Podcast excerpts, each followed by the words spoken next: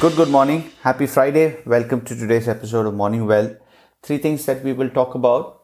Uh, latest investor poll, home purchases at 14 year high, and Pelosi and Mnuchin are willing to work towards a deal. S&P 500 edged higher on Thursday, avoiding correction territory as technology stocks recovered from their recent losses. Shares of Apple, Microsoft and other technology stocks notched gains, pulling the major indexes into the green. The advance ended a topsy-turvy session that had seen the benchmarks bob up and down the flat line several times before mixed economic data and an attempt by senior Republican lawmaker to quell concerns around the elections came through. The S&P 500 closed up 0.3%, the Dow was up 0.2 while the tech, tech heavy Nasdaq was up about 0.4%. The S&P 500 would need to close at or below 3222 to enter a correction. In markets across the globe, Europe fell. Uh, Euro Stoxx 600 was down about 1%. Uh, the FTSE also was down by 1.3%, while the DAX was flat at 0.2 minus 0.29%. China was down sharp. The Shanghai Composite was down 1.72% and the Indian market was down about 2.93%. So all this was a price reaction that happened to uh, to what happened in the US on Wednesday when we saw that big drawdown. The bearish sentiment has made September a rough month. The S&P 500 was briefly on course for a correction on Thursday, off by more than 10% from September 2nd when the unemployment numbers came through. So the data showed that hundreds and thousands of Americans continue to rely on jobless benefits. It's the latest evidence that the economic recovery from the coronavirus pandemic will be long drawn the initial claims uh, for regular state programs increased by about 4,000 to come at 870,000 uh, against an estimate about 840 in the week ended September 19th.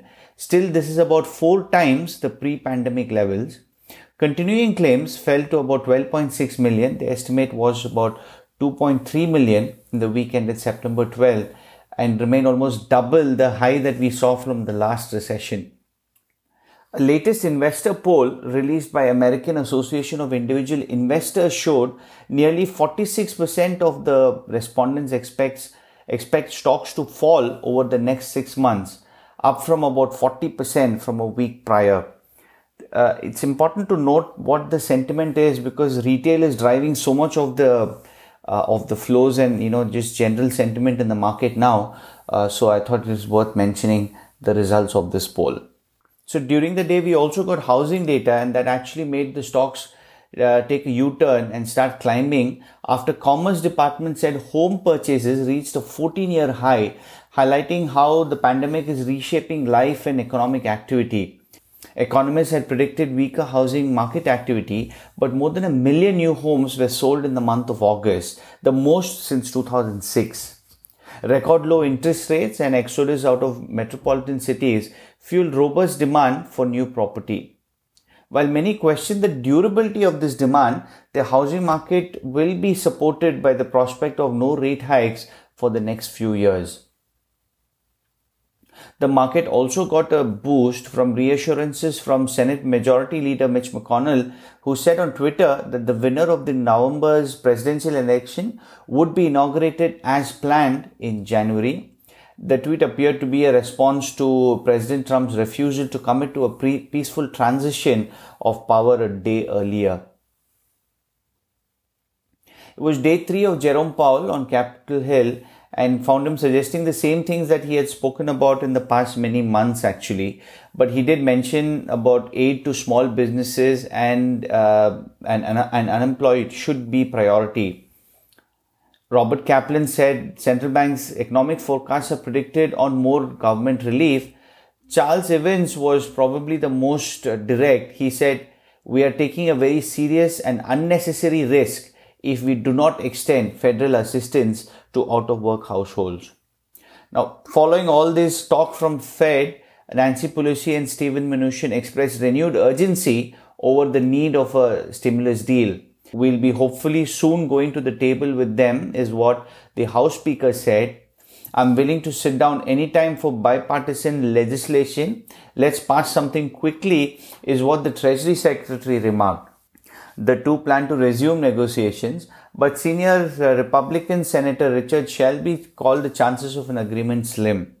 The Democrats, in the meantime, are working on a 2.4 trillion proposal, slightly below the 3 trillion that you know they had earlier proposed.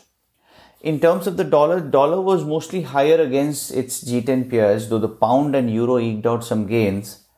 Uh, interestingly, dollars held on to its gains against the Japanese yen and extended higher for a fifth day in a row against Swiss franc as well.